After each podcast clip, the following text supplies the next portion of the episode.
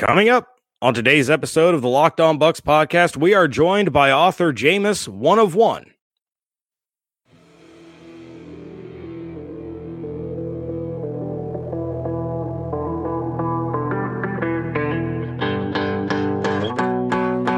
You are Locked On Buccaneers, your daily Tampa Bay Buccaneers podcast, part of the Locked On Podcast Network.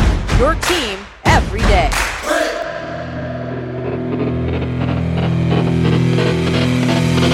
What's up, and welcome back to the Locked On Bucs podcast. I'm James Yarko, joined as always by Dave Harrison.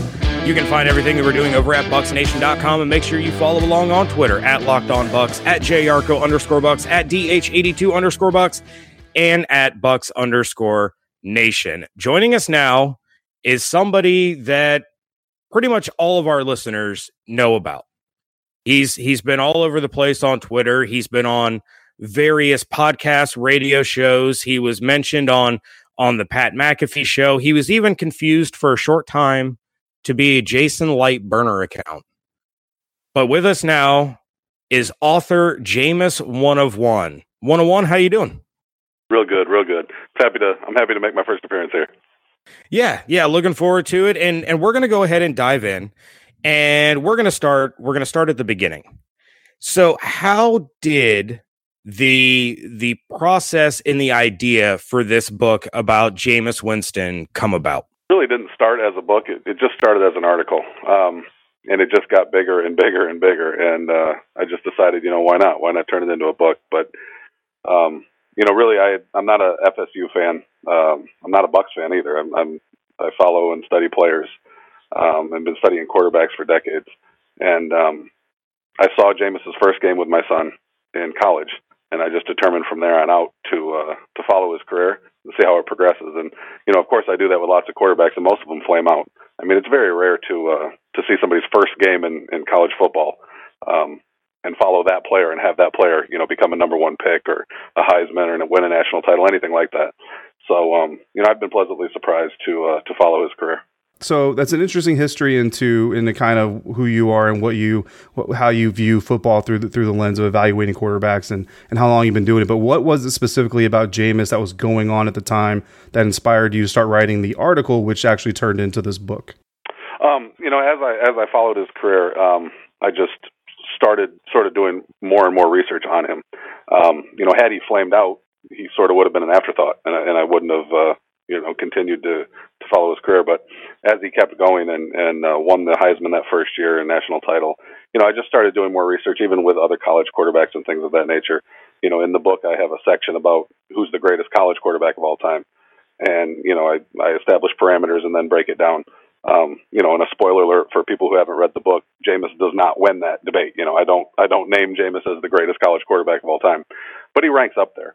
Um, you know, and of course, depending on parameters, uh, you can come up with with different quarterbacks. Uh, like Tommie Frazier, for example, is eliminated um, from discussion simply because he didn't win a Heisman. Though I would consider Frazier one of the greatest college quarterbacks ever. You know, regardless of of winning a Heisman. Um, so I just I just kept studying Jameis. I kept doing a lot of research, you know, and it didn't take long before I had you know a couple hundred pages of of sort of notes uh, and research on Jameis and comparisons with other quarterbacks and things of that nature. And so it became very easy to develop it into a book. So that's very interesting. I have a follow up question. So, so given your studies of quarterbacks, and and I like the fact you said you're actually not a Bucs fan, you're not a Seminoles fan, because that lends credibility to having an unbiased approach to beginning the process. Uh, James and I have had a conversation on this show uh, a few times in the past, and I hold true to the fact that former Ohio State Buckeye quarterback Troy Smith actually wasn't a bad quarterback. He was more a, a quarterback, probably adequate, who was in a bad NFL situation. So I don't know how much research you've done on Troy Smith, but given your, your breadth of knowledge about college quarterbacks, uh, I, I would like to know what you think about that stance. Other than watching Troy a few times, I mean, I've never really done much research on him just because I never looked at him as somebody that was a legit NFL prospect. Not not to say that you know he's like an XFL guy. Um, I just didn't view him as somebody that would would make it big in the NFL, sort of like a Dennis Dixon at Oregon, some, something like that. Oh, um, I, I can understand, you know, what you're saying that, you know, any quarterback, if they get into the right situation, you know, for rookie quarterbacks especially, situation means more than anything. Situation means more than talent. Um, I, I've said many times, you know, I could see Joe Burrow having a terrible rookie year compared to another one of these rookie quarterbacks this year if they get drafted to a better system. If a guy like Jordan Love gets drafted by the Colts number 13, you know, and he's he's going to be brought along slowly. Say they sign Philip Rivers, but Philip Rivers goes down with an injury. That Colts situation is fantastic. They've got a great line, they've got a good run game, good defense. I could see him having a much more efficient and better season than Burrow if Burrow's just thrown in there game one and told to swing it. So yeah, I mean Troy Smith or really any quarterback that that has the ability to start an NFL game could have success depending on the system. Um, you know, we're seeing this from Taysom Hill. You know, obviously the Saints appear to to believe in him, although you know he hasn't shown anything yet really as far as a starter. But uh, if you're in the right system, you can make it work. I'm going to take that response as a win for my side of the conversation. No, no, it's not a win for your side. Troy Smith was terrible. Uh, one on one back back to uh, back to your process here. So you you started to acknowledge, you know, Jameis's skill level and, and got interested in him and before you know it you have you have all these pages so you make the decision to go ahead and and do this book um, what exactly was that was that process like for you personally? Were you always going to go the the self publish route? Did you reach out to publishers? Yeah, and I'm I'm kind of interested as to how this aspect worked because as a as a kid, I watched my my dad battle for years and years and years with publishers trying to get a children's poetry book published, to which he finally went the route to do the self publishing. So I'm wondering what your experience in in that avenue was like. Yes, um, I did reach out to a couple of publishers. Um, I have multiple books that are published through conventional publishers in the past. So I thought, you know, hey, it might be kind of easy to just get another one in there. And I was flat out told we have no interest in publishing a book on james Winston and I, and that just it sort of threw me for a loop because you know there's there's books written on O.J. Simpson, there's books about Ray Lewis, there's books about all sorts of people, um, and to be told that I I realized that you know Jameis Winston derangement syndrome, uh, the title of the book, it doesn't just apply to sports media or to you know certain groups of fans or you know maybe Gator fans or you know however people want to look at it that way. It applies to like everything. I mean, for a publisher to tell me that, yeah, the book has merit, but we're not publishing the book on Jameis Winston, that really shocked me because this is a young man that has never been arrested in his entire life for anything, you know, let alone convicted of a crime. Plenty of NFL players have been both arrested and convicted of crimes. You know, former Buccaneers have been. Former Buccaneers quarterbacks have been. Jeff Garcia, Brian Griese, etc. So it really, it sort of shocked me to hear that. I knew that there was already issues in the media. I knew um, about that. But then to hear that from from a publisher, I just said, you know what, the book needs to be written. It, it needs to be written. So I had a lot of fun writing it. It was a challenge. Um, after I heard that, I, I just thought, you know, even if I do find a, a conventional publisher like I have in the past, they're going to want creative control. They're going to want me to remove certain things. They're going to be worried about lawsuits, et cetera, et cetera, et cetera. So I just said, no, I'm, I'm doing it myself. I'm doing it how I want to do it. And if anybody has a problem with that, I don't really care. Nice, yeah. I mean, if you see if you see a hole in something that you feel like needs to be fixed, or a problem you feel like needs to be fixed, you do what you you, you can do within your power and your scope uh, to do so. And when writing that book, when when going through that process, you know, uh, as determined as it sounds like you were to get it done, and obviously now you're here and it's been done. How did you resource it? Like, what uh, you know, did you did you have any people that you reached out to to really kind of feed? Uh, some of the, the the main parts of the book, or was it all just you know grinding through data and stats and tape by yourself, really? Um, or did were there any others out there who really kind of helped you put the entire story together? Yeah, th- there were a couple statisticians. Um, one of them has more of a, a well-known name, um, but when I asked him to contribute a blurb for the book, he said, "No, I'm not. I'm not tying my name to it." And I said, "Okay, okay." And um, so, you know, I'm not going to out him, but he was he was very helpful. Um, so I did bounce uh, bounce some ideas off some people that I trust. Um, but yeah, they weren't they weren't willing to go sort of all in on on the Jameis train because they knew how controversial the book would be. They knew that I was calling out the media, you know, by name many times. Um, and I've said, you know, from the beginning when people have asked me about Jameis personally, I've, I've always said that it makes all the sense in the world for him to never associate himself directly with the book because the book is calling out people that he deals with on a daily basis that he takes questions from you know that he uh, he sees in press conferences and things of that nature. So I, I realize that you know my book is very con- uh, you know controversial but um, I felt it needed to be written. I think that it was done in a very professional way. I mean my tweets uh, are totally different than my book.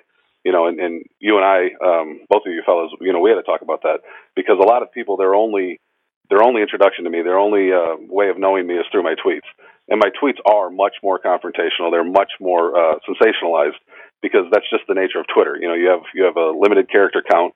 Um, it's rapid fire back and forth, sort of you know a debate style.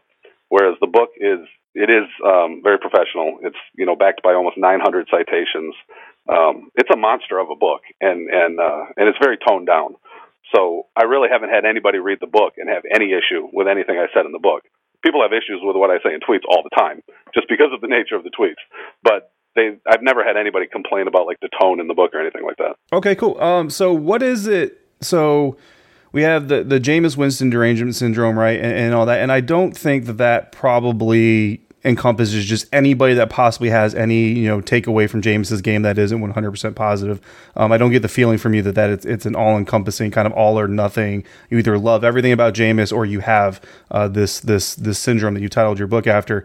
But what is it about James? Do you think? So if there if there is someone in the media or you know uh, in, in the publishing houses or what what have you what is it? Do you what what is it? Do you think about Jameis Winston who that's causing? I don't mean that from a sense of like he is directly, you know what I mean, causing. But what perception is is it that's floating around that people have about Jameis that's causing this this disconnect, uh, so to speak? Sure. Um, a lot of a lot of media and just you know people in general, they have a tendency to sort of play God, to sort of pretend to be omniscient and to know things they don't know. And, you know, once the media determines a narrative for a player, an athlete, a politician, a, you know, Hollywood character, whoever, once a, a narrative is out there, many people don't stop to think about it. Many people don't really challenge it. They just sort of go with the flow. They just run with it. And so, I mean, I see that even just with, with normal things. Like you could watch a segment a few years ago where one host will start bashing Jay Cutler, for example, and then the other three people that are on the panel there, they'll just all join in. It, it's very, very simple to go with the flow. And ESPN, for example, you know, they've basically been at war with Jameis for years.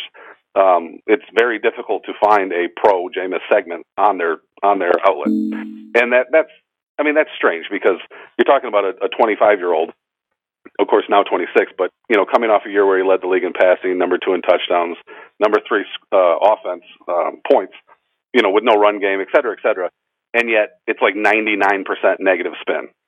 So when I talk about Jameis Winston derangement syndrome, I don't mean just people that don't like Jameis or you know wish he threw less interceptions or whatever.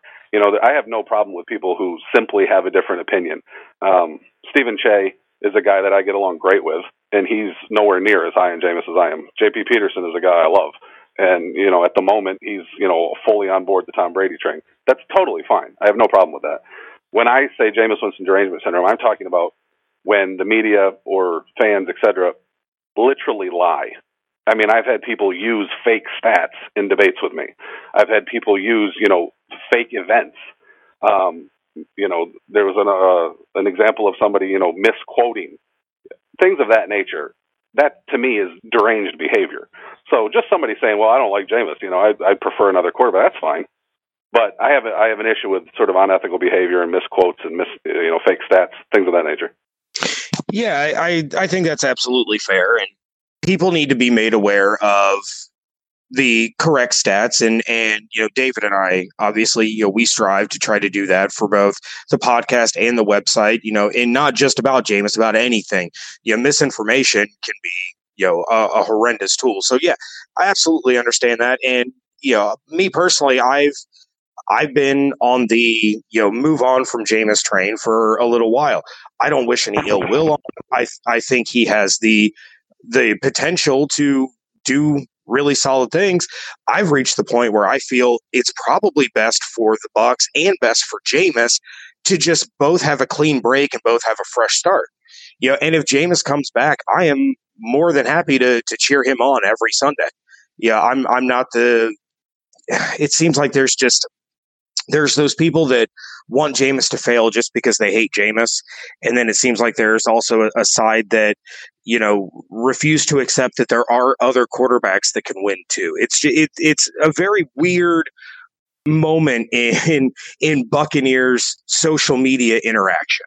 Yeah, I, I would agree with that, and I think a lot of that has to do with um, you know, he, he is a polarizing character. There, there's been many polarizing characters, you know, throughout the history of the NFL, um, and he's definitely one of them. And I think, you know, there definitely are people that just are off, you know, and they they hate Jameis. They'd rather see the Bucs fail, you know, if that means Jameis is out of town, than the Bucs succeed if if that means Jameis stays. Um, but I think there are also people that are, you know, such big Jameis fans that you know it kind of enrages them, and they'll they'll sort of lose it and flip out on on people that are saying negative things about Jameis. So, you know, when I debate on Twitter, and you know, I stand by every. I've got like thirty thousand tweets. I stand by all of them. You know, I've never cursed at anybody. Um, I will clown clowns, so to speak. You know, if somebody's going to try to troll, I'll have fun with it. Um, but I try to, you know, remain uh, respectful, and even if I insult people, I've apologized and things of that nature. So, you know, I just I love debate. It, it's sort of the way I was raised. I mean, I was raised in a family where, you know, at like seven years old, I'd be handed a book, you know, Dostoevsky or something, and, and told to read it and then you know debate your point. So it's just sort of the way I was raised. I love confrontation. I love debate. Uh, you know, it, it's fun for me. well, and, and you've certainly received your your fair amount uh, because of this book and, and everything that's followed it. So. Uh, and that actually brings me right to my next question. So obviously, the book has become kind of a flashpoint of of debate and confrontation between you know two two factions, as it were, of Buccaneers fans. Uh, Jameis himself has also been a flashpoint.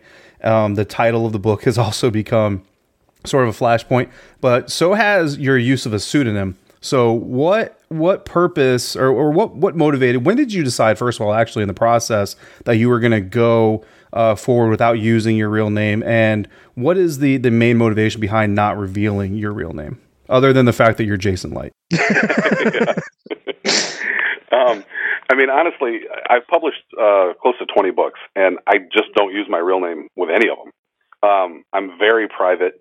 I was raised that way. Uh, my dad is sort of like a hermit. I mean, it, it's rare if he sees two people every every year. I mean, I, I'm just I live in a rural area. I don't really like people all that much. I mean, I love everybody as a as a Christian, as a theologian. I, I, I love everybody. I even love the Tampa media, but um, I would prefer really not to uh, keep company with human beings other than my family. And um, I have no desire uh, for me personally to be known. I, I do desire for the content to be known. You know, some people will say, well, you, you know, if you want to be so private, why do you give interviews? Well, because I want the content to be known. I, I believe the content is important. I don't believe the character who wrote the book is important. I'm not important. I don't care if anybody knows who I am. Um, but what's in the book is irrefutable. You know, and the book has been out there a long time. I know many media members who have read it. They can't refute a single page of it. If they could, they would because they'd love to shred it. They don't like me and they don't like the title of the book, but they can't refute a single page.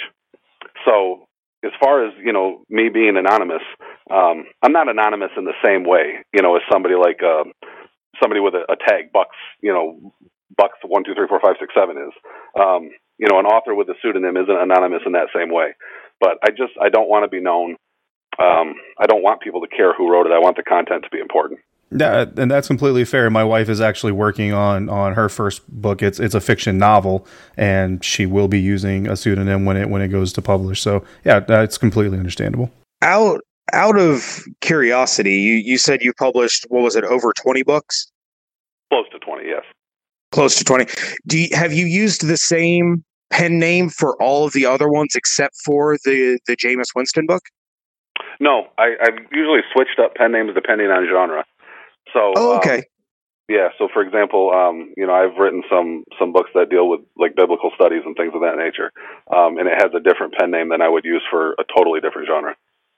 That makes sense. Absolutely. So, the last one for me, uh, I'm not sure if I'm not sure if David has any more before we get to the rapid fire, but the last one for me is you've written the book. You've you've seen how all of this has played out. You've seen the the rumor mill as we as we see every single year. You know the the Tom Brady rumors, the Teddy Bridgewater rumors, the Philip River, you know whatever the case may be. What's the end? What happens in your opinion? Uh, this time next week, which which quarterback are we talking about taking snaps for the Tampa Bay Buccaneers? Well, I, I try never to, to just give predictions um, because that's sort of something that, that every fan does and can do. Uh, and I've noticed that in the media, you know, that they'll make they'll make around 30 predictions. 29 will be false, one will hit, and they'll pretend that they're you know they got it right. Well, that's that, you know that's sort of ridiculous. So if I report something like, for example, when I reported um, Jameis's meniscus surgery um, or confirmed Jameis's LASIK, you know, when when no one could confirm it, um, I touched base and got the green light to confirm it, so I did. You know, if I do those things, that's 100% accurate. Nobody really, I mean, people can doubt it if they want to, but I'm never wrong on stuff like that. Um, so I, I try to either just report news or just try to be logical. So there is things that I'll talk about that obviously are not factual and aren't guaranteed. They're just logical. Um, but I really wouldn't make a, a prediction. What I would say is that the Bucs are playing a very dangerous game with Jameis, um, and really not just with Jameis, but with themselves and with their own reputations.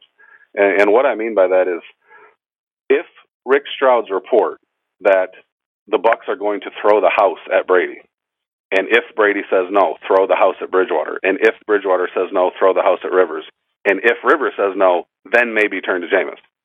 If that's true, and all these media reports that are out there on ESPN and, and other outlets that the Bucs are just done with Jameis, if the Bucs are actually done with Jameis, yet are devaluing him to the point that they are, and and trashing him, to me, that's reprehensible. I mean that that's sick. What what type of organization does that to a player, let alone a player like Jameis, that has been there five years, played through a ton of injuries, taken bullets for the organization. One in particular that I haven't mentioned that Jason Licht knows exactly what I'm talking about.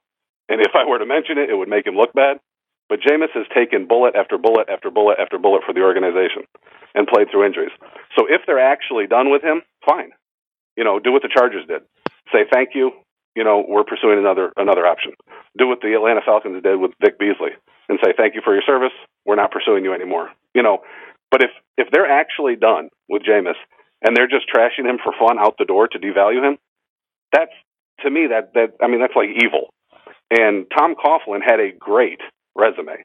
Tom Coughlin had a great reputation around the NFL, and he's made himself sort of a laughingstock now with the way he ran things in Jacksonville and with them filing more complaints with the NFL than like all the other teams combined, things of that nature. And now players don't want to sign there. And so I love Bruce Arians. And even if Jameis is gone next year, I, I, I believe that Bruce Arians is a fantastic coach, and that that opinion won't change. But if they're done with him and they're just trashing him to devalue him out the door, uh, I'm going to lose respect on a personal level. So they're playing a very dangerous game, not just with Jameis, but with themselves, with their own reputations the reports that are out there, which I really don't know what to make of them, um, that the Bucs are going to offer Brady, you know, possibly 68 million over the first two years. ESPN talked about, um, and and offer him play calling.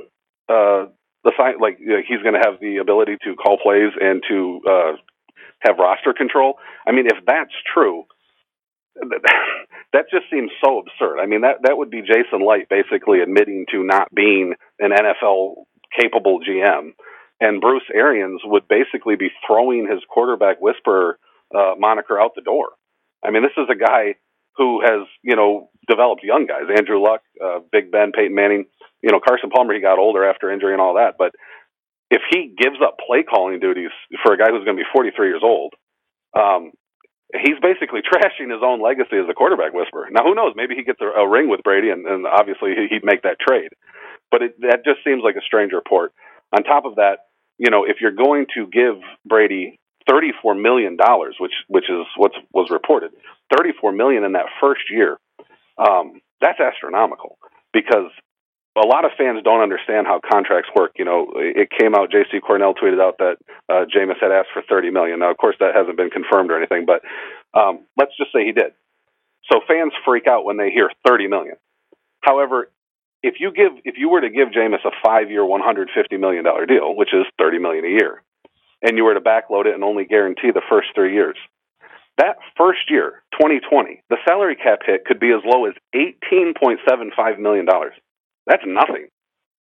Now, if that's the if that's the, what what the option is, Jameis at eighteen point seven five million on a five year, one hundred fifty million backloaded deal, or Brady at thirty four million next year, you're talking about you're basically talking about trading Jameis and JPP and Suh for Brady because that $15.25 million spent extra on Brady is just gone. You might as well wave goodbye to, to Suh and you might as well wave goodbye to JPP.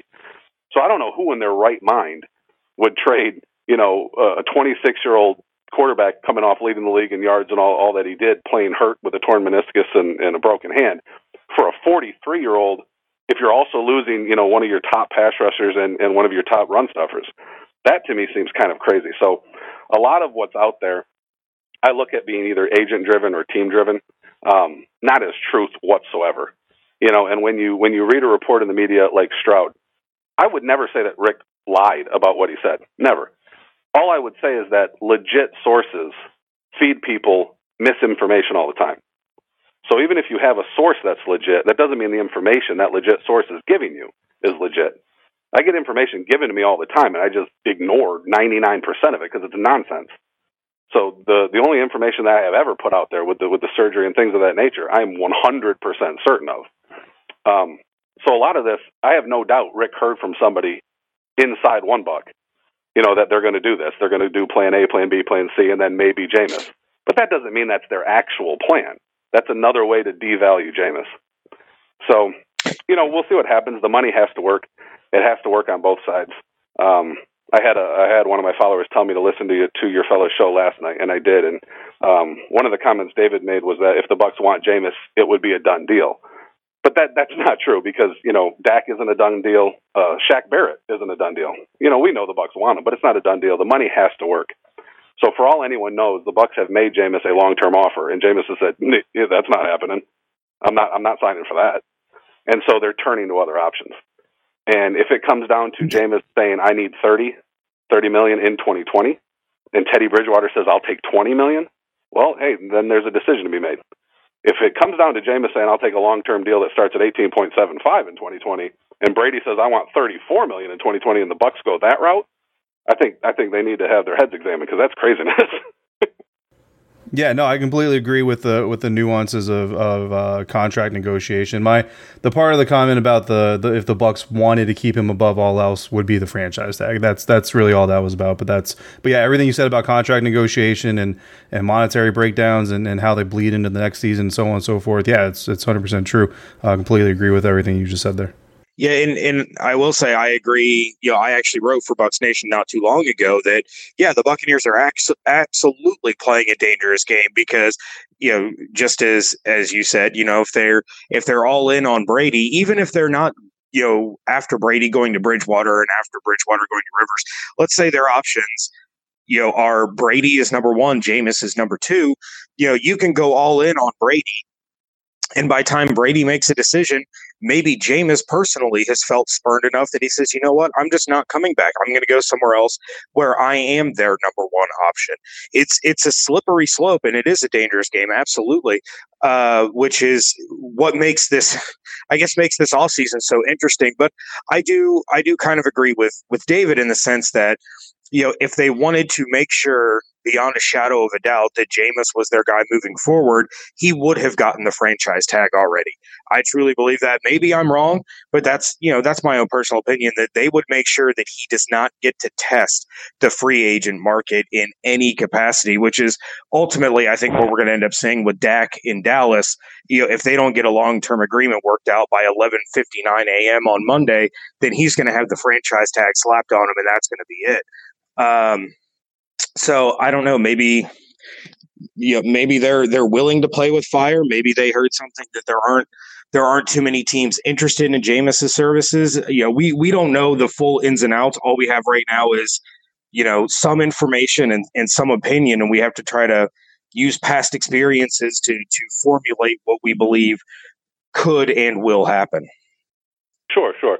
You know, and they're they're in a tough space with with Shaq too. If this new yeah, CBA absolutely. wasn't coming up and they and they had the two tags, it, it really would be pretty easy for them to navigate. Um, but Shaq, you know, I, I found it funny when when Arian said, um, you know, we definitely want Shaq back. He, he praised Shaq. He's been stroking sort of Shaq's ego all, all off season, which is great, um, and Shaq deserves it. But then he said, you know, with Jameis, it's an unknown uh, unknown commodity, and that kind of cracked me up because Jameis is the guy who has a five year track record. He's the guy who is number one all time in NFL history in touchdown. Uh, I'm, I'm sorry, in passing yards by the age of 26. Number two all time in NFL history in uh, in passing touchdowns by the age of 26. I mean, he has a he has five years um, to show. Shaq's a one year wonder.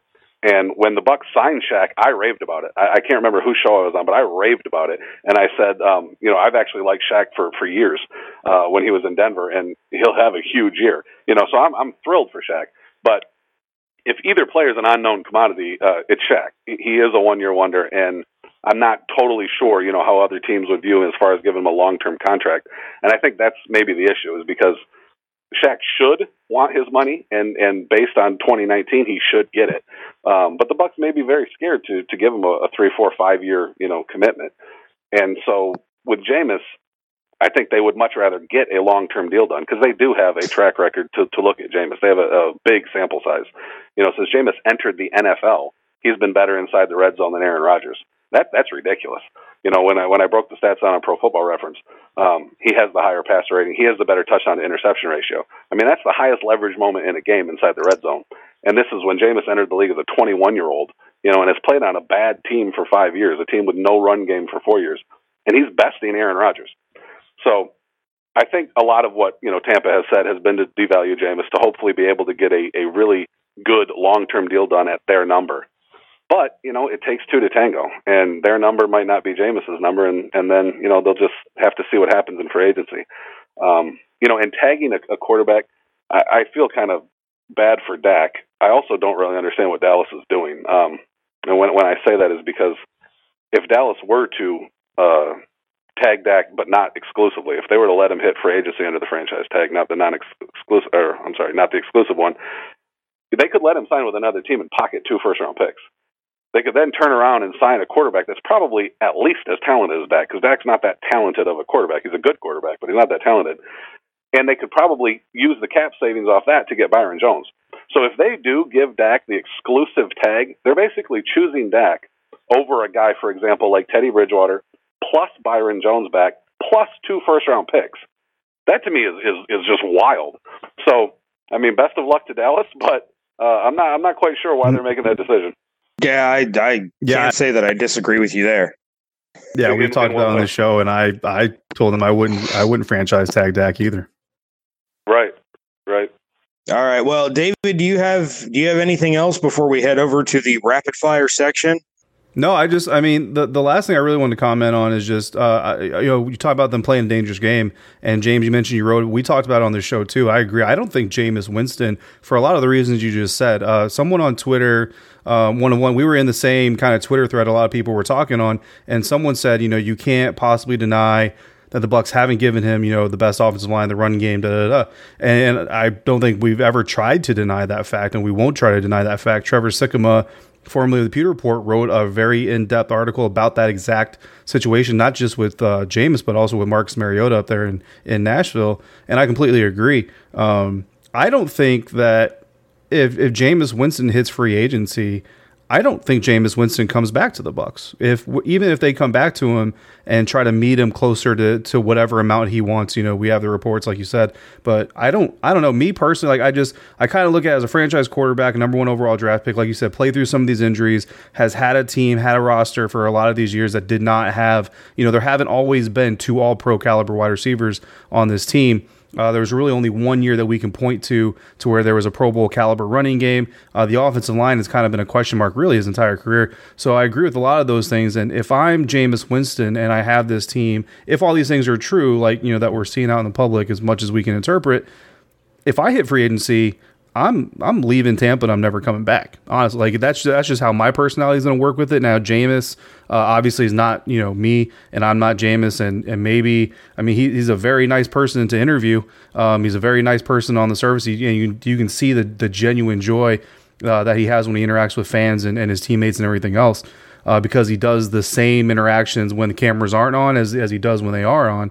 Um, but yeah, I mean, I yeah, as far as the playing the dangerous game, you know, you go after Brady and you let Jameis walk in free agency.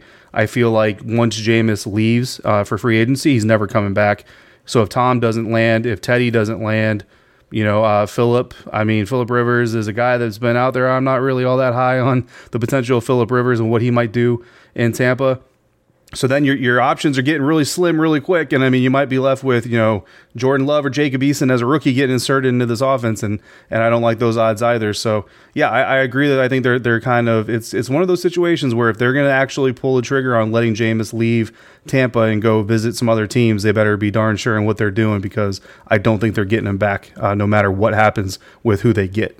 Yeah, I, I would agree with that. Um, I had worked on an article earlier that was uh, it was talking about how Jason Licht trusts Jameis Winston too much, and you know, had I ended up running with it, you know, some people wouldn't have liked the title, but um, you know, this is a this is a fellow. He he drafted Jameis, you know, threw him to the wolves at 21 years old, and just said, "Sling us to victory," and it, and it's been that way for five years. I mean, since Jameis entered the league, you know, the defense is 31st in points allowed. Only the Dolphins are worse you know, and yards per carry, they're 30th as far as their run game, and that, that's including Jameis, who actually is is one of the better runners from the quarterback position. He died for he tied with Russell Wilson for third in the NFL in yards per scramble uh, for quarterbacks over 30, 30 rushes. So, um, you know, they they they've trusted Jameis too much. You know, the Dolphins did it with Marino to an extent, although Marino had a much better defense when he was young. Um, but they've just trusted Jameis too much, and I think they may be making the mistake of trusting Jameis too much now in free agency. Uh, they know that Jameis loves his teammates. They know he loves the fans. They know he loves Tampa. But they may be trusting him way too much that sort of a wink wink thing where, you know, hey, the NFL isn't letting us use the transition tag once we trans- uh, once we franchise Shaq, tags are gone. How about you go test the free agency market and we'll match whatever offer you get, or maybe we'll even top it by a little bit. But they may be trusting him too much because once you hit the free agency market, I, I said earlier uh, today on JP Peterson's show that you know there's no guarantee. If Jameis hits the free agency market, he may take less to play for a guy like Gruden or Belichick or Frank Reich than the Bucs, even if the Bucs are offering more. Um, this isn't just about money; it is about respect, and it is that way for for many players. Tom Brady doesn't need money, but yet the reports are that he wants to get paid this time. So it, it's not about money; it's about respect. He wants to feel the love. He, he wants respect. He wants the Kwan, you know, from the from the Jerry Maguire movie. And um, with Jameis, it's it's not just about money. You know, if you're going to trash a guy that gave you that that much over five years, you know, um, he could take less to play somewhere else. So. I don't know. I mean, I, I don't. I don't wish ill on Tampa whatsoever. Even if they, even if they move on, you know, um, just Jameis being there the last five years, you know, I've I've enjoyed watching their games. Uh, I love Vea, I love Devin White, Mike Evans, Godwin. You know, um, so I mean, I'll, I'll still follow them. Um, and if they get a good quarterback, you know, it'd, it'd make it that much more interesting. If they do get Bridgewater, I'm probably out completely just because I don't enjoy watching him play and throw three yard passes. But it is what it is. All right. Well, one of one. Are you ready for our rapid fire segment? Sure, sure. I've, I've never heard it before, but yeah, let's go for it. Well, we we change the questions up every time. There's there's one that we make sure is always in there, and that'll be the very last one. But we'll go ahead and kick things off with what is your all time favorite movie? Spirit. It's a uh, it's a cartoon. It's a kids movie, but um, Spirit. It's a horse movie. Anybody who hasn't watched it, watch it. I could watch that movie like a hundred times. It's a very good movie. I I have seen it. Yeah, that's that's a good one. What is your go to vacation spot? Oh, that's a good one. Um, hmm. I'm going to say the Bahamas. Okay. All right. Which fast food chain has the best French fries? A and W. It oh, I never think of them, and they they are good.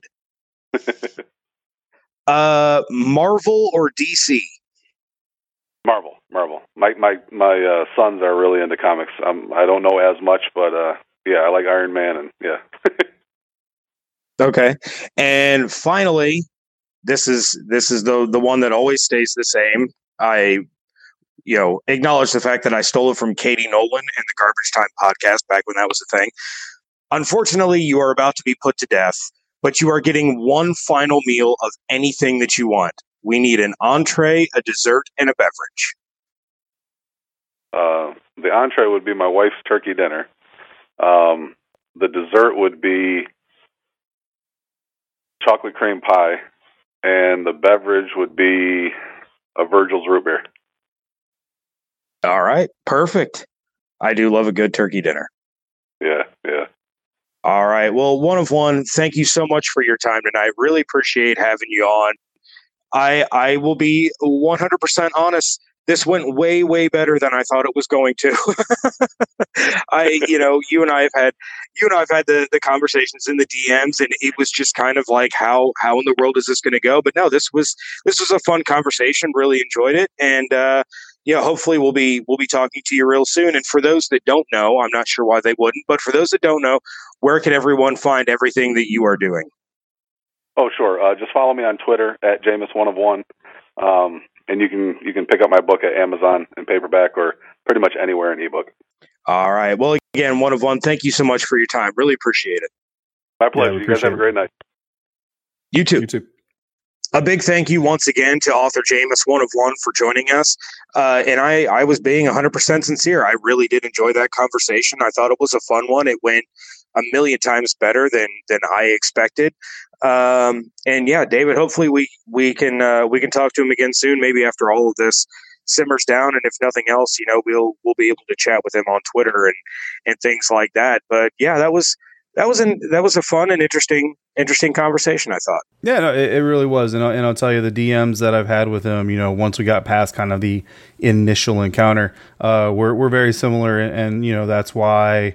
Uh, you know, everything kind of built to where it did, where he left the voicemail, we responded to the voicemail, and then you and he talked out, you know, uh, any perceived differences, and then, you know, and we end up with this episode. So, you know, it all's well that ends well. And yeah, I mean, uh, you know, I, I'm happy that he clarified that what he does and who he is on Twitter is not necessarily representation of who he is as an individual. Because, and I think the, the same goes for you. Um, that's that was my impression of him is his Twitter persona, and I told all of, and we've told our listeners time and time again. Everybody is free to be whoever they want to be on Twitter, and you know, uh, whatever whatever type of representation that is of you as a real human being or not. But when it comes down to just you know throwing you know uh, insults at each other or arguing incessantly with each other we're not we're not part we're not a part of it and we're not going to be a part of it. But again through those DMs and in the voicemail it was it was made clear um, that that that would not be the the discourse. And yeah, I mean, he came on and he kept his word. It was a very entertaining conversation. I thought uh, it was very interesting for me to learn kind of the the major backstory. Uh, believe it or not, guys, having pretty much two full time jobs with our day jobs in this and writing doesn't leave us a lot of time to check out other people's podcasts and, and radio shows all the time. Um, so it's it's not. Uh, we definitely, at least I can speak for me, I definitely have honestly never heard any of his other uh, interviews until we recently started talking. So, yeah, I mean, so credit that up to, or knock, you know, notch that one up to to not knowing somebody fully, and that's what social media will do to us. Is we none of us really know each other uh, completely, but good experience, you know. Um, he DM'd me right after. I'm sure he DM'd you as well. I DM'd him back and thanked him for his time on the show. I think that our listeners are going to enjoy it and uh, we're definitely running long, but I think it's worth it. Yeah, absolutely. But uh, David, we have a little more business to attend to, and that business, sir, would be our voicemail inbox. So uh, roll that beautiful bean footage. Hello, gentlemen. It's Chef Aaron, 26. Uh, I was calling in to talk about a certain uh, quarterback that uh, has uh, kind of gone under the radar, so to speak. And that uh, quarterback, his name is Derek Carr. If you look at his last season and then his 2016 year where he had the MVP caliber year, he virtually had non-existent, uh, well, I shouldn't say non-existent, but a lack there of, off- of offensive weapons. In 2016, he had Amari Cooper, who was inconsistent, let's say he can be one of the best wide receivers in the game, but uh, I think it's about uh, drive, which is what Jon Gruden hated about him.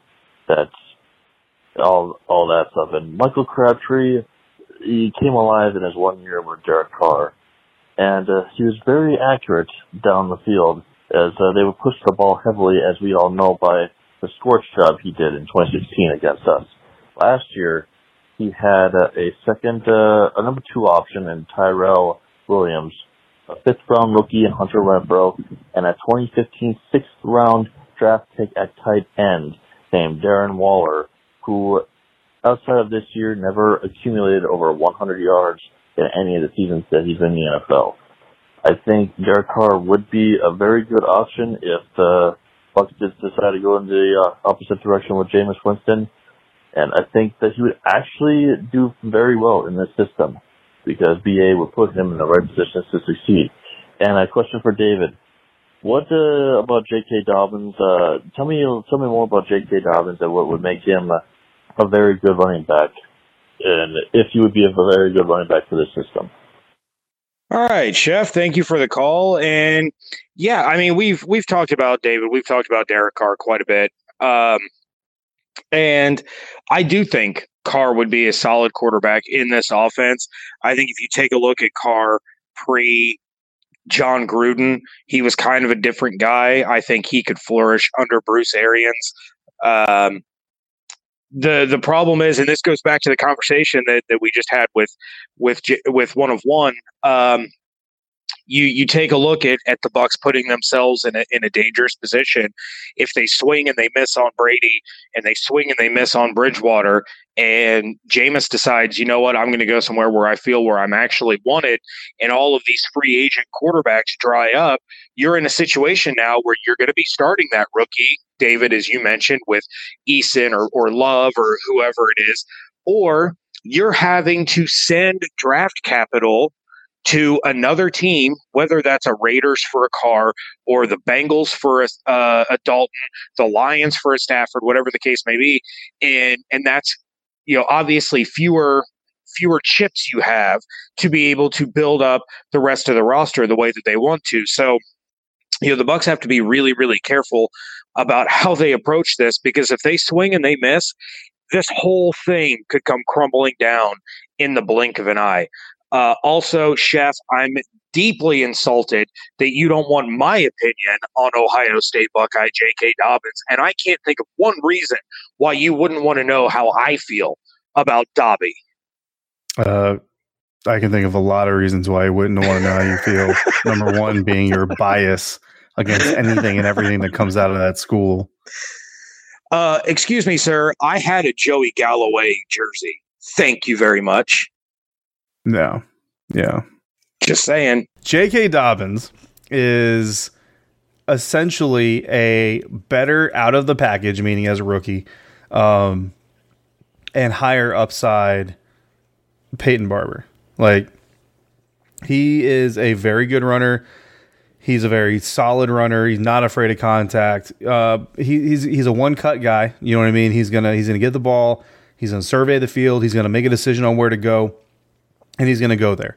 If if it if it gets clogged up on his way there, it's it's really not something that you know he doesn't have that kind of start and stop ability uh, to where he can he can react to a second mover, third mover, or whatever. He's not a guy like if you're going to try to get him on the edge, you got to get him on the edge quickly and by design. He's not a guy that at least right now I see being able to you know you're supposed to hit this gap but instead you kick it out wide and you run around the defense and and take advantage of maybe some over pursuit stuff like that. I don't really think he's going to have that. He's got two, maybe three gears, and I know that all all that kind of sounds negative, right? But listen, there's a reason why he's the third, maybe fourth best running back in this class. And if Travis Etienne had come out, he would be the fourth, maybe fifth best back in this class. Uh, serviceable guy, but he's got to be in the right system. And Chef, you kind of hit on that behind an offensive line like the Tampa Bay Buccaneers have right now. I mean, you got guys like DeMar Dotson who came out and flat out just said, I don't like run blocking. Well, what are the chances he's the only guy on that offensive line that feels that way? Obviously, we have coaches for a reason, so they got to get these guys motivated to run block. But yeah, JK is he's the kind of guy, at least in his rookie year, we can see how he develops. I mean, you know, Le'Veon Bell came out. A lot of people did not expect Le'Veon to turn into the kind of pro running back that he did as you know he built his Steelers career towards his holdout year, and then we'll see what happens now in his second year with the Jets and, and how that moves on. But nobody really expected Lev Bell to turn into this kind of Swiss Army knife, do it all running back when he came out of Michigan State. So J.K. could turn into that guy. He could work on you know his footwork, his agility. Maybe it's just not something that was asked of him uh, at Ohio State. And I'll tell you, with Ezekiel Elliott, a lot of those things that he does now in the NFL were not asked of him at Ohio State in Columbus. But James, you remember we were we were working together. We weren't doing podcasts, but we were definitely working together. And I even said, uh, or maybe we weren't actually. But anyway, I said that Ezekiel Elliott uh, is a more rounded running back, a better talented running back than most people are giving him credit for because of how Urban Meyer used him in that Ohio State offense. Um, there were moments, if you paid attention closely to the Buckeyes, which of course I do, but even going into that year's NFL draft, running back being one of my favorite positions, so one of the ones I enjoy breaking down the most. Uh, he showed that ability to bounce if he needed to. He showed the ability to make guys miss in a small confined area if he needed to. He showed the ability to pass block. He showed the ability to run routes. Showed the ability to catch the ball. All these things that he's doing now at Dallas, where a lot of people, when he was drafted so high, a lot of people said, "Why would you draft a guy so high?" And I rem- and that reminds me of Leonard Fournette. When Leonard Fournette was drafted as high he was, I said, "Why would you draft this guy so high?" Because guess what? Leonard Fournette never showed in college and hasn't shown as a pro the ability to do all of those different things. Basically, what he does is the same thing Derrick Henry does. Difference is Derrick Henry does it a lot better than Leonard Fournette does, at least up to this point. And JK is going to be a similar type of guy, at least in the beginning part of his career, where he's got kind of one thing that he does, which is get the ball, hit a hole, hit it hard, and it's either going to break or it's going to bust. If it breaks, then he's it's going to be beautiful. But if it busts, then you know he doesn't have a whole lot to his repertoire right now that's going to help him get out of that situation. Again, could it develop into it? Yeah, I'm not saying that it won't, but right onto the surface, that's why you've got guys that are being looked at ahead of him, like Swift, uh, like like Clyde Edwards-Helaire, because they've got already that they've already got that kind of versatility kind of built into them, uh, stuff like that. So love J.K. I think he's going to have a, a very long NFL career if he can stay healthy. He's a good complementary back, so whether or not he could fit with the Buccaneers, Rojo kind of a slice and dice type of guy, or a smash and dash kind of kind of tandem, yes, it could work but it's not going to be. I don't think he's as dynamic as maybe some casual college football fans are thinking he is. Um, hope I'm wrong though, because you know I love J.K. You know, for the record, mm-hmm. I'm I'm a little hurt by you saying that I can't put my bias aside to to talk about J.K. Dobbins because I honestly wouldn't mind if the Bucs take J.K. Dobbins. I truly wouldn't. And there is audio evidence buried somewhere of my support of the Buccaneers drafting Vonn Bell, which they did not, but you know, I was wrong on that one. And I also wanted Malik Hooker. I'm just saying. When it That's comes true. to the NFL, I no longer care what college you came out of. If you're a Buccaneer, I want you to succeed. But if you're a Buckeye, I want you to fail miserably. That's just that's how it is. Yes, that's very true. I'm just joshing you. It's an Ohio phrase. Joshing you. It is an Ohio phrase that I don't use. Yeah, I mean, I use it when I make fun of Ohio phrases. That's hurtful. The other, the other one we get made fun of a lot is we call soda pop, and apparently I've that's never, a weird I've thing. Never, I don't know. I don't care what everybody calls soda or pop or what. I don't. Yeah, I've heard those conversations yeah. before. I couldn't care less what you call it. Yeah, it's it's pop. That's cool. just that's just how it is. Next voicemail and I think I know who this is from. Greco. Hey, you guys. David, James. It's Greco.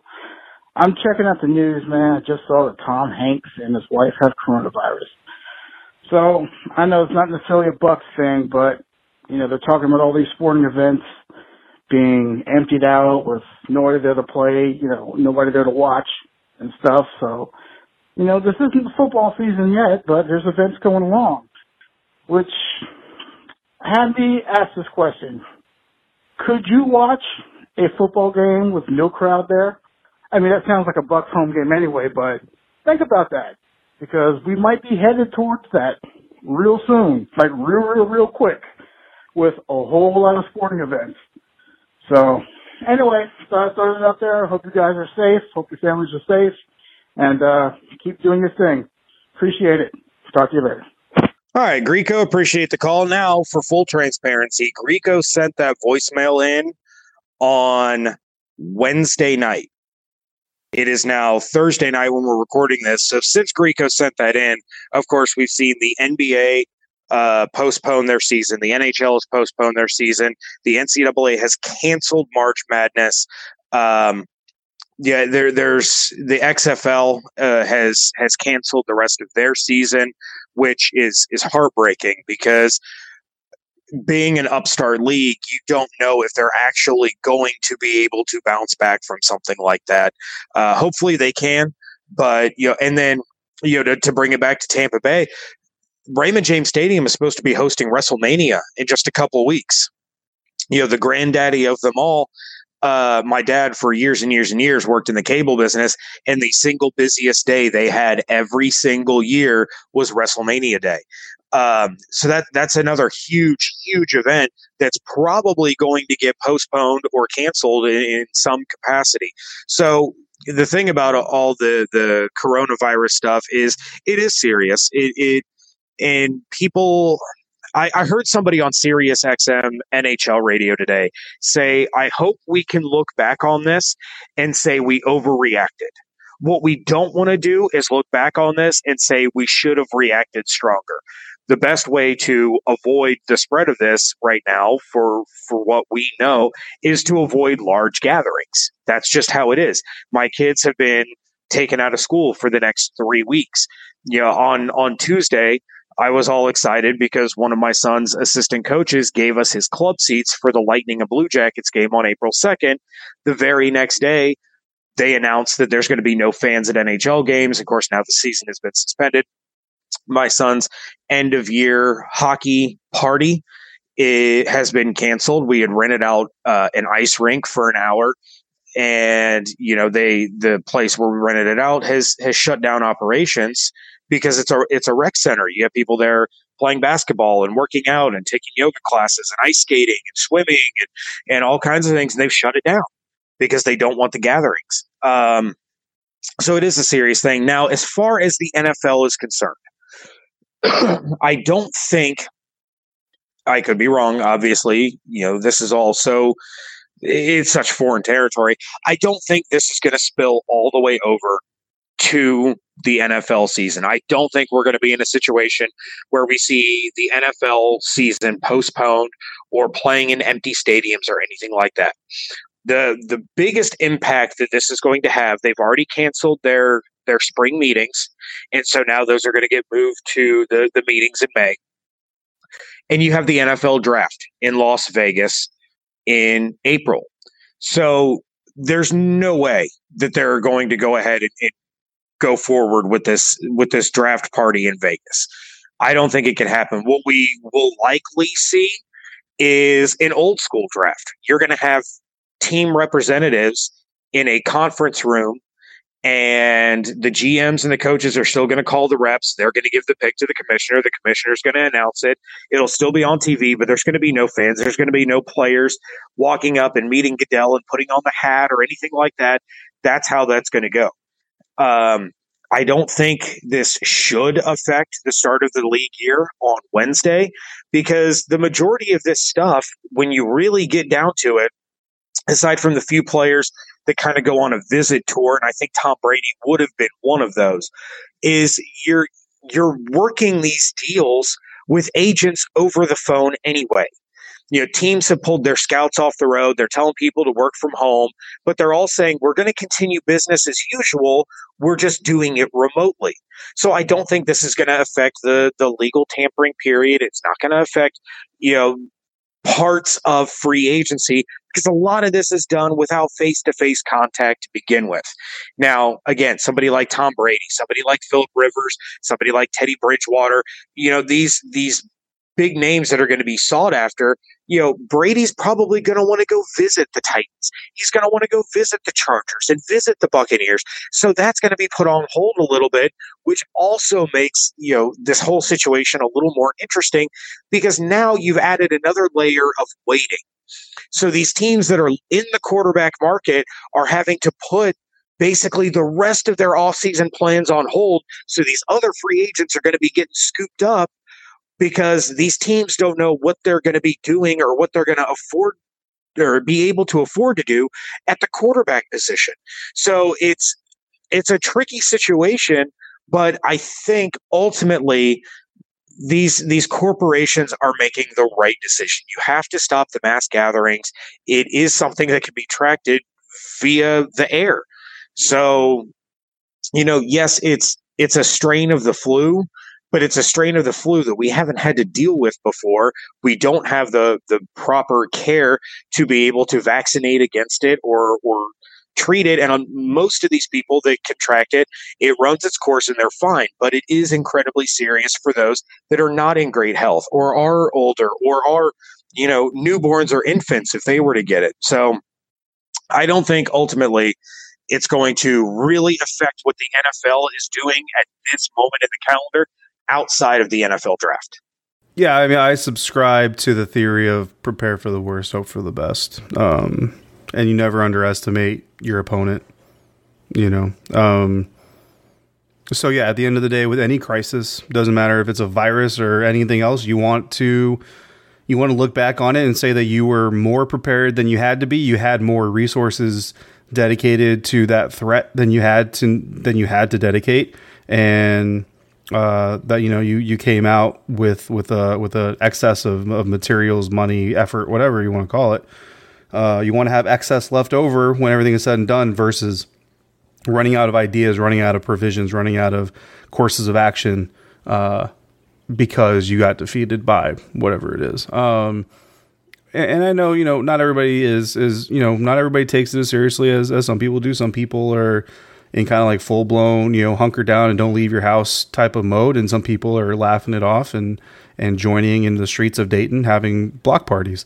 Um, you know, react to it the way that I guess that you, you will. I can't tell you to do it any differently. Um, but I would err on the side of caution just because for the most part, um, if you're not taking it seriously, the things that you're doing to show that you're not taking it seriously aren't worth the potential of being wrong. Um, and if you're wrong, you're going to regret it, and you're going to regret not taking it seriously, I suppose. So uh, you know, it's it's again, it's kind of an error on the side of caution type of deal.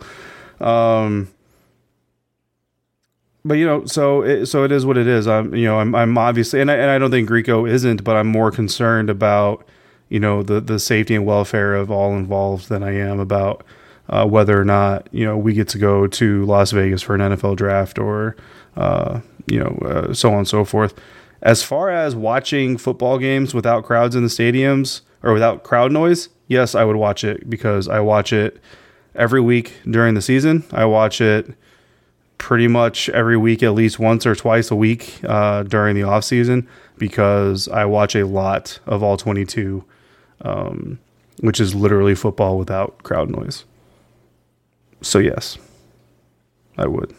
Um, for the draft, though, you know what? So I don't think that the NFL draft would go old school in the sense you're talking about, where there's like a conference room with a bunch of team reps in there, because that's too many people.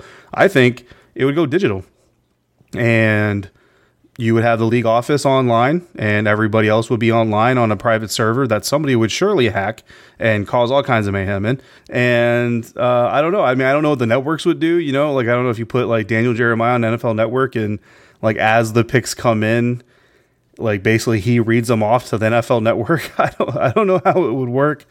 Um, I would watch it if if anything. I would watch it because you know, twenty years from now, uh, thirty years from now, however long, when they do like a NFL you know NFL films movie about the 2020 coronavirus off season, you know, uh, it would be fun to to watch that documentary and kind of relive those moments and be like, oh yeah, I remember that, and oh yeah, I remember that. So yeah, I mean, I'm I'm you know, it's it's what we're for one, it's what we're paid to do. You know, James and I, you know, with with a lot of people use sports to get rid of of everyday stresses and to escape the real world, et cetera, et cetera. Uh, so you know, if if we can provide a little bit of that time and that solace for for any of you who might be stressed out more than some others, then we're happy to do so. Uh, that's that's number one. Um, you know, uh, number two, uh, we're kind of contractually obligated to do so. So that is going to do it for this episode. Please continue sending your voicemails to 813 444 5841. Check out everything going on over at bucsnation.com. Make sure you're following along on Twitter at Locked On Bucs, at JYarko underscore Bucs, at DH82 underscore Bucs and at Bucs underscore Nation. One more time, thank you to our guest, one of one. You can find him at Jameis one of one on Twitter. Hope you all have an absolutely outstanding weekend. Stay safe. Wash your hands. Don't take all the soap away from other people because they got to wash their hands too. And just be smart. All right, that's all we ask. We want all of you coming back next week and the week after and the week after. We'll get through this. Just be smart, be kind to one another, and keep yourself clean. Thank you so much for Yeah. joining us right here. Even after coronavirus goes away. Yeah, yeah. Don't Wash stop hands. washing your hands just because the coronavirus. Also, fun tip: if you're in a public restroom, after you wash your hands and you dry your hands off with the paper towel, use that same paper towel to open the door. Then hold it with your foot for a second, toss the paper towel away, and then walk out because there's still a lot of gross people out there that don't wash their hands after they go to the bathroom. Then they grab that door handle. So all that hand washing you just did try to keep everybody around you as well as yourself healthy, yeah, right out the window when you touch that door handle. Use the paper towel. Open the door. I just helped you out. You're welcome. Hope you all have an absolutely outstanding weekend, and we thank you so much for joining us right here at Locked On Bucs.